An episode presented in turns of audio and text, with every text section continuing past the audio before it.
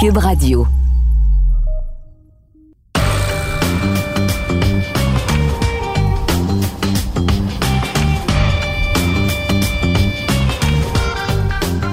Bienvenue au balado du Champ Gauche, édition du jeudi le 19 janvier. On est rendu aux demi-finales d'association dans la NFL. Il y aura quatre matchs ce week-end, deux samedis et deux dimanches.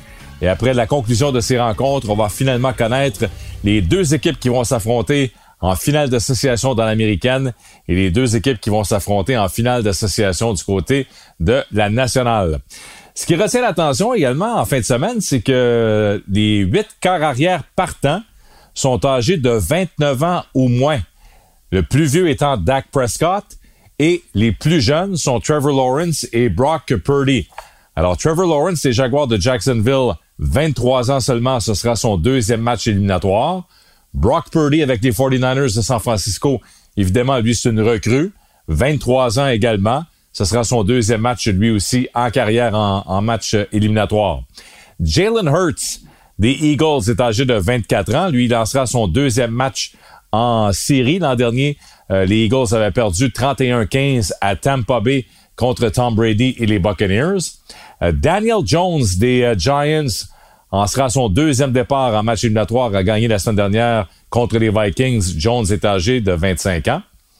Joe Burrow 26 ans pour les Bengals de Cincinnati et lui, il lancera déjà à son sixième match éliminatoire. Bien sûr, l'an dernier, on s'est rendu euh, au Super Bowl qu'on a éventuellement perdu contre les Rams de Los Angeles. Josh Allen en sera à, son huitième match éliminatoire. Allen est âgé de 26 ans, le quart partant des Bills de Buffalo. Patrick Mahomes, bien sûr, bien là, c'est rendu euh, notre quart arrière avec le plus d'expérience en série. 27 ans pour Patrick Mahomes et déjà un douzième match pour lui en carrière en série d'après-saison. Et on termine avec Dak Prescott, 29 ans. C'est le plus vieux des euh, carrières qui sont toujours en vie. Alors, Dak Prescott avec les Cowboys, 29 ans, en sera son sixième match éliminatoire. Il a un dossier de deux victoires et trois défaites en carrière. Ça nous amène à parler, bien sûr, du grand absent, c'est-à-dire Tom Brady. Brady qui a perdu lundi, qui a été éliminé par les Cowboys de Dallas. Et là, la question qu'on se pose, est-ce que c'est la fin pour Tom Brady? Juste un petit retour euh, sur Brady. On le savait que les Buccaneers, euh, je vous l'avais dit la semaine dernière dans mes prédictions, les Buccaneers avaient la pire formation des équipes en série euh, cette année, avec une fiche de 8 victoires, 9 défaites. Ils avaient terminé au premier rang de la pire division de la NFL, la section sud de l'Association nationale. Mais honnêtement, lorsqu'on regarde le rendement de Brady à 45 ans, euh, c'est quand même une très bonne saison. Il a terminé premier pour les passes complétées à 490, premier pour les passes tentées, troisième pour les verges par la passe à 4694 verges. Il y a seulement Patrick Mahomes et Justin Herbert qui ont lancé pour plus de verges que Brady.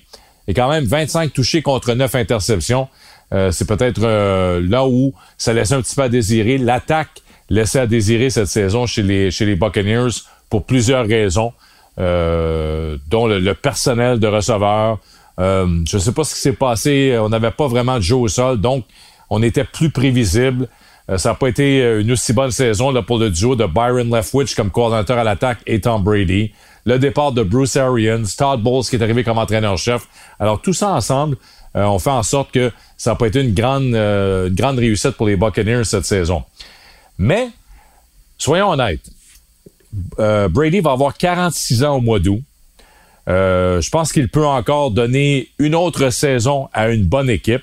Mais là, il faut choisir la bonne destination. Si vous avez vu son point de presse après l'élimination lundi, on avait l'impression que Brady a fait ses adieux aux journalistes, aux gens qui étaient affectés à la couverture des Buccaneers de Tampa Bay, a remercié tout le monde et euh, les, a, les a remerciés pour la saison et un petit peu pour ce qu'il a vécu à Tampa au cours des dernières années. Alors moi, j'ai l'impression qu'il a fait ses adieux à Tampa, mais n'a pas fait ses adieux encore à la NFL. Qu'est-ce que Brady peut faire encore? Moi, je pense que Brady, ça n'a jamais été un corps mobile. Il l'est encore moins. On l'a vu contre les Cowboys de Dallas. Doit se départir du ballon s'il n'a pas une bonne ligne à l'attaque. La pression s'amène rapidement sur lui. Pour avoir du succès, ça va lui prendre une équipe avec une bonne ligne à l'attaque, une équipe avec un bon jeu au sol, Une formation avec un receveur éloigné numéro un, un vrai receveur de premier plan. Formation qui a un bon allié rapproché également parce qu'on sait que Brady a toujours eu beaucoup de succès lorsqu'il avait, lorsqu'il avait un allié rapproché euh, numéro un. On n'a qu'à penser à Rob euh, Gronkowski, bien sûr, avec les Pats et également avec les Bucks l'année du, euh, Super Bowl. Alors, lorsqu'on regarde cette liste d'épicerie, pour moi, il y a une équipe qui correspond un petit peu à ça, sauf pour la ligne à l'attaque, et ce sont les Raiders de Vegas. Bon, on sait qu'il y a des rumeurs avec Josh McDaniels, qui est l'entraîneur-chef. Euh, Brady a eu McDaniels comme coordonnateur à l'attaque pendant plusieurs saisons en Nouvelle-Angleterre. Ils ont Josh Jacobs en champ arrière, qui est un des meilleurs porteurs de ballon de la NFL. Devante Adams est un vrai receveur numéro un. Ce serait son meilleur receveur éloigné euh, depuis Randy Moss avec les Patriots. Et Darren Waller est un excellent ailier rapproché. A une saison plus difficile cette année avec Derek Carr, mais on sait que Waller peut être un allié rapproché euh, dans le top 5 de la NFL. Alors on met ça ensemble et je pense qu'il y aurait un match intéressant entre Brady et les Raiders s'il veut poursuivre sa carrière. Les Raiders qui ont déjà démissionné dans le cas de Derek Carr sera soit libérés ou échangés par l'organisation au cours des, des, prochaines semaines, des prochains mois. Alors, je verrais vraiment Brady se retrouver avec les Raiders pour une saison. Dans l'association américaine, oui, il y a beaucoup de bons carrières.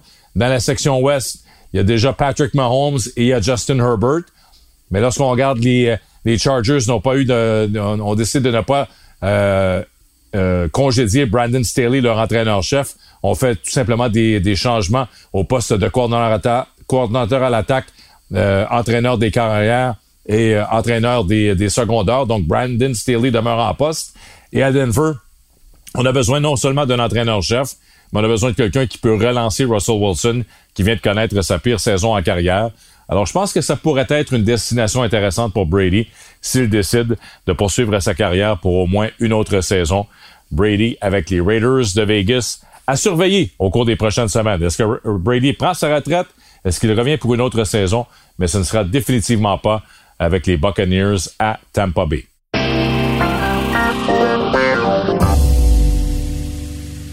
Passons maintenant aux prédictions pour les quatre matchs présentés ce week-end. D'abord, samedi, demi-finale d'association du côté de l'association américaine à 16h30 samedi. Les Jaguars de Jacksonville, les surprenants Jaguars, six victoires de suite, s'en vont à Kansas City face aux Chiefs. Les Chiefs qui ont terminé premier de l'association, 14 victoires, 3 défaites. Ils ont gagné leurs cinq derniers matchs. Euh, Patrick Mahomes sera le joueur par excellence dans la NFL cette saison pour la deuxième fois de sa carrière. A terminé au premier rang pour les Verges à 5250 verges par la passe et premier pour les touchés avec 41 touchés et ce malgré le fait qu'il avait perdu euh, son receveur euh, numéro un. Son receveur est éloigné numéro un, devrais-je dire, en Tyreek Hill qui est maintenant avec les Dolphins de Miami. Il a toujours son receveur numéro un, c'est-à-dire son allié rapproché Travis Kelsey. Kelsey a terminé avec 12 touchés cette saison et près de 1400 verges comme receveur. Ils ont la meilleure attaque, les Chiefs. C'est 29 points par match. On est à domicile, on est reposé et on affronte une équipe qui, euh, oui, ils ont connu une remontée spectaculaire la semaine dernière. La troisième plus importante remontée dans l'histoire de la NFL, les Jaguars qui perdaient 27-0 contre les Chargers. Mais je pense que c'est une équipe encore jeune. Euh, ça a été une belle surprise cette année. On a été en mesure de terminer au premier rang devant les Titans du Tennessee en battant les Titans euh, lors de la dernière semaine de la saison. Trevor Lawrence, c'est un quart d'avenir, vient de connaître sa meilleure saison. Il a démontré quand même euh, de, beaucoup de belles choses dans le, match de la semaine dernière parce qu'il avait lancé quatre interceptions en première demi et il est revenu avec quatre passes de toucher, une à la fin de la première demi, trois en deuxième demi, transformation de deux points. Alors vraiment, euh, très belle performance de Trevor Lawrence et des Jaguars pour accéder au deuxième tour éliminatoire. Les Chiefs sont favoris par huit matchs et demi, euh, par huit points et demi, pardon. Euh, on sait que l'année dernière, ils ont été un petit peu surpris par Joe Burrow et les euh, Bengals à domicile en finale d'association. Je m'attends à voir une équipe bien préparée. On sait la feuille de route d'Andy Reid lorsqu'il a une semaine de congé, une semaine de, plus pour se préparer. Alors, je vais donner avantage à Andy Reid et aux Chiefs de Kansas City. Patrick Mahomes qui va gagner à domicile. Victoire des Chiefs ce samedi lors du premier match de la fin de semaine. Samedi soir intéressant, à 20h15 au Lincoln Financial Field à Philadelphie. On va retrouver les Giants et les Eagles pour une troisième fois cette saison. Les Giants qui ont terminé la saison à 9 victoires, 7 défaites et un match nul. Les Eagles 14-3, meilleure équipe de l'association nationale. 7 victoires, 2 défaites à domicile pour les Eagles cette saison. Bon, est-ce qu'on regarde ce qui s'est passé entre les deux équipes cette saison? C'est sûr, c'est sûr qu'on se connaît bien. On s'est affronté déjà à deux reprises et c'est quand même lors des dernières semaines. Le 11 décembre dernier, donc il y a un peu plus d'un mois, il y a cinq semaines, les Eagles avaient gagné 48-22 contre les Giants à New York. Et euh, le 8 janvier, lors de la dernière semaine, on a ramené, souvenez-vous, Jalen Hurts parce qu'on voulait absolument s'assurer du premier rang chez les Eagles, euh, le premier rang de, l'association nationale. Et les Eagles ont gagné 22 à 16 contre les Giants. Mais Daniel Jones et plusieurs joueurs des euh, Giants avaient obtenu une journée de congé parce qu'on ne pouvait pas changer notre position au classement. Alors c'était Daniel Webb qui était au poste de quart chez les Giants. Donc, faut peut-être reporter un petit peu moins d'attention au dernier match entre les deux équipes. Euh, Jalen Hurts a été blessé en fin de saison, euh, ennuyé par une blessure à l'épaule. On dit que cette semaine à l'entraînement, il était de retour à 100%. son nom n'a jamais apparu euh, sur la liste des joueurs blessés. Euh, lorsqu'on regarde les Eagles, lors du premier match, on avait obtenu 253 verges au sol et 4 touchés au sol contre la défense des Giants. Alors ça, c'est un petit peu inquiétant pour les Giants. Est-ce qu'on peut arrêter le jeu au sol avec Jalen Hurts? Est-ce que Hurts va courir? Parce qu'il n'a pas beaucoup couru au cours des dernières semaines. Alors, est-ce qu'il gardait son énergie? Euh, voulait s'assurer d'être à 100% justement pour euh, le début du parcours éliminatoire. Hurts, 14 victoires et une défaite cette saison. 3700 verges. 22 passes de toucher contre 6 interceptions. Mais là, on ajoute à ça 760 verges au sol. Et c'est là que j'ai hâte de voir. Si Hurts peut courir comme il l'a fait pendant la saison, là, les Eagles deviennent très dangereux. Il a également inscrit 13 euh, touchés au sol pendant la saison régulière. Et on sait qu'il a deux receveurs de premier plan, Devontae Smith et A.J. Brown, qui ont terminé la saison. Les deux ensemble, c'est 2600 verges comme receveurs et 18 touchés. Alors, j'aime bien l'histoire de Daniel Jones. J'ai été impressionné par la performance de Jones et la performance de Saquon Barkley, de la défense également des euh, Giants la semaine dernière, mais ça, c'était contre les Vikings. Le défi est différent en fin de semaine à Philadelphie. Match euh, de division, deux équipes qui se connaissent bien. Je vais y aller avec l'équipe reposée, la meilleure équipe cette saison dans l'Association nationale et favoriser les Eagles de Philadelphie pour l'emporter face aux Giants lors du euh, deuxième match à l'affiche samedi.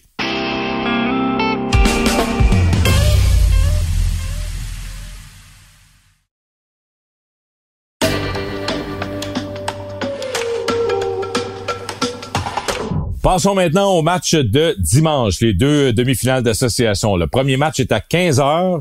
Les Bengals de Cincinnati, 12 victoires, 4 défaites, 9 victoires de suite avec leur victoire contre les Ravens le week-end dernier face aux Bills à Buffalo. 13 victoires, 3 défaites et 8 victoires de suite pour les Bills avec leur gain contre les Dolphins de Miami. Ce qui a retenu l'attention la semaine dernière, c'est que selon moi, les deux attaques et les deux quarts arrière n'ont pas joué leur meilleur match. Joe Burrow contre les Ravens a été limité à 209 verges par la passe, une passe de toucher, a été victime de quatre sacs du quart, même si on a gagné face aux Ravens. Josh Allen a permis aux Dolphins d'être dans le match jusqu'à la fin avec trois revirements.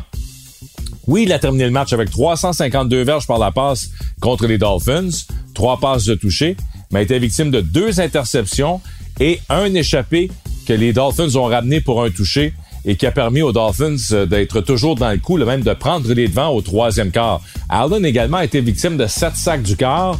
Est-ce qu'on peut euh, uniquement blâmer la ligne à l'attaque ou encore une fois le fait qu'Allen parfois garde le ballon un petit peu trop longtemps, tente d'en faire trop?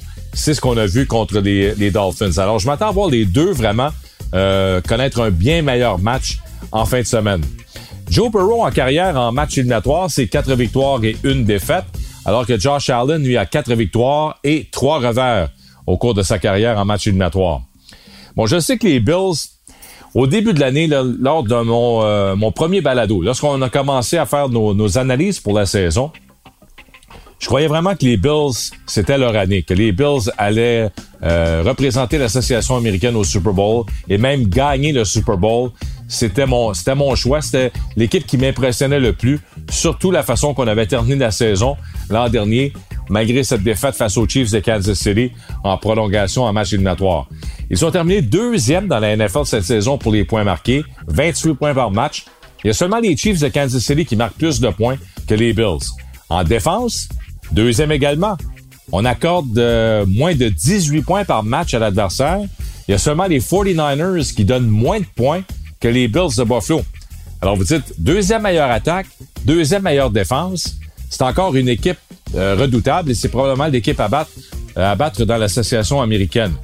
Ce qui inquiète encore une fois, ce sont les revirements. Il mentionnait trois revirements la semaine dernière de Josh Allen contre les Dolphins de Miami.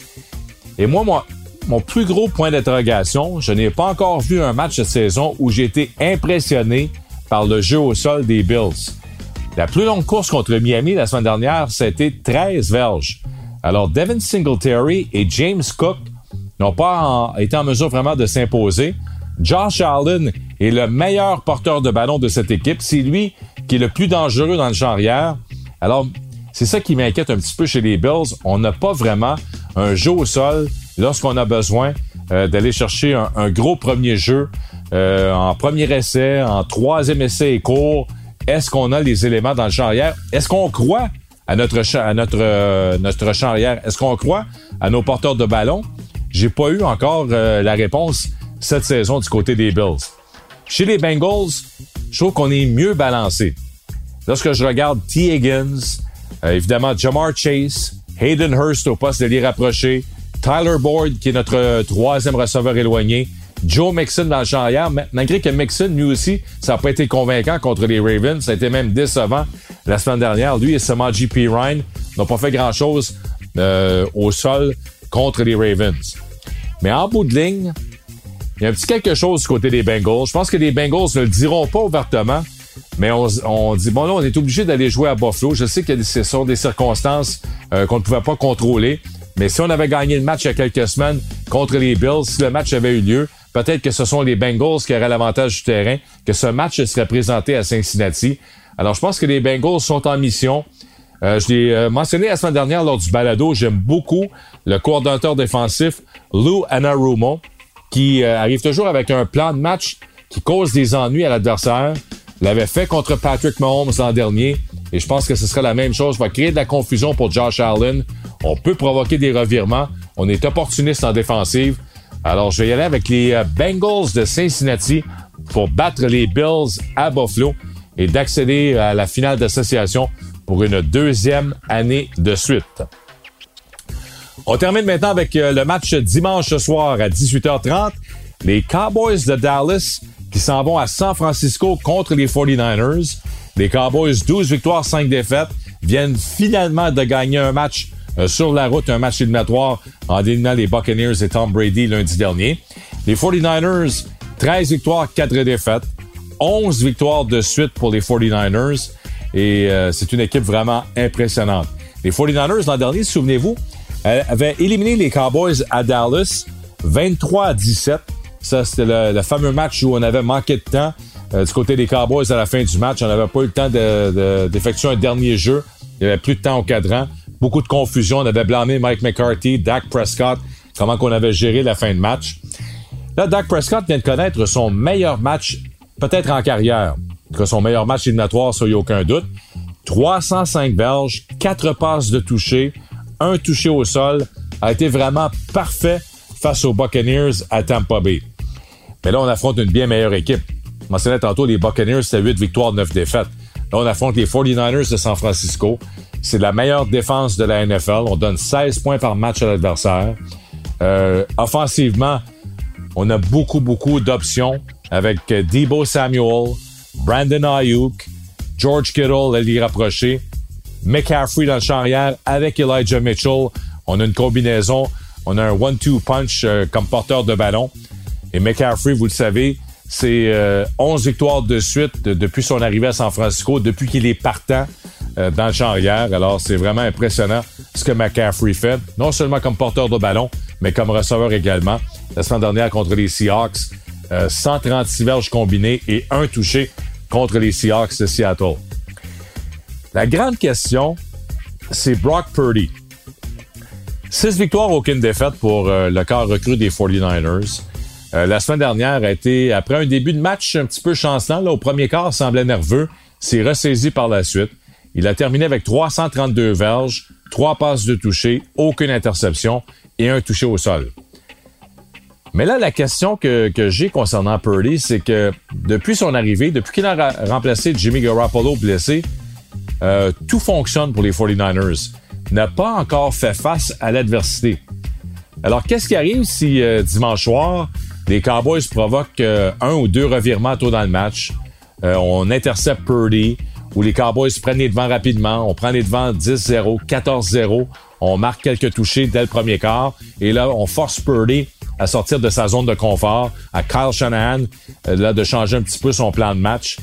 C'est ça qu'on n'a pas vu encore du côté de Brock Purdy. Et c'est certain que ça va arriver d'ici la fin des éliminatoires. Même si les 49ers euh, accèdent à la finale d'association et se, euh, rendent au Super Bowl, à un moment donné, Purdy euh, devra faire un gros jeu, devra gagner peut-être un match. N'a pas eu vraiment besoin de le faire parce qu'on joue toujours avec les devants et on a le, jeu parfait chez les 49ers et Kyle Shanahan depuis que Purdy a remplacé Garoppolo blessé. Alors vous voyez que je, je suis vraiment là. L'écart de points est de trois matchs et demi. les 49ers sont favoris par trois matchs et demi. Trois matchs et demi à demi, euh, et demi à domicile, ça veut dire qu'on on n'a pas vraiment, on, on a juste l'avantage du terrain. C'est pas un grand écart, là, trois points et demi en faveur des 49ers contre les Cowboys de Dallas. Est-ce que les Cowboys peuvent jouer un autre bon match? On regarde cette saison, c'est par séquence du côté des Cowboys de Dallas. On avait perdu notre premier match contre les Buccaneers, on a gagné quatre matchs de suite. On a perdu un match, on en a gagné deux. On a perdu un match, on en a gagné quatre de suite encore, et après une défaite, on en a gagné deux. Donc, c'est souvent par séquence. Les Cowboys, souvent, lorsqu'on joue un bon match, on va jouer pendant deux ou trois matchs, même quatre matchs de saison. Deux fois, on a eu des séquences de quatre victoires. Alors, c'est ce qui me fait hésiter un petit peu. Euh, le fait que c'est un corps recru qui n'a pas fait face, à l'adversité, une, très bonne défense qui provoque des revirements chez les Cowboys de Dallas. Alors, je vais arrêter d'hésiter, je vais me prononcer. Et je pense que les Cowboys de Dallas vont causer de la surprise et vont aller battre les 49ers à San Francisco. Les joueurs des Cowboys l'ont dit après lundi soir. On voulait revoir les 49ers. C'est l'équipe qui nous a éliminés l'année dernière. Alors, je pense que les Cowboys vont causer la surprise du week-end et vont aller battre les 49ers à San Francisco. C'est mon choix pour le match dimanche qui sera, euh, qui sera présenté à Santa Clara. La semaine dernière, cinq victoires, une défaite dans mes prédictions. Ma seule mauvaise prédiction, c'était les Vikings contre les Giants. Alors là, je demeure sur le bandwagon des Cowboys et je pense qu'ils vont battre les 49ers ce week-end. Alors, encore une fois, mes prédictions. Les Cowboys vont gagner. Les euh, Bengals vont battre les Bills. Les Eagles l'emportent contre les Giants. Et les Chiefs, bien sûr, contre les Jaguars de Jacksonville. Voilà mes prédictions pour les demi-finales d'association. C'est complet ce qui concerne le balado du champ gauche cette semaine. On fait relâche la semaine prochaine et on vous revient évidemment pour euh, le grand match, le Super Bowl dans quelques semaines avec nos prédictions pour le Super Bowl qui sera présenté euh, dans quelques semaines dans la mi-février. Ce sera notre prochain rendez-vous pour le balado du champ gauche. Merci beaucoup d'avoir été à l'écoute et on se donne rendez-vous dans deux semaines.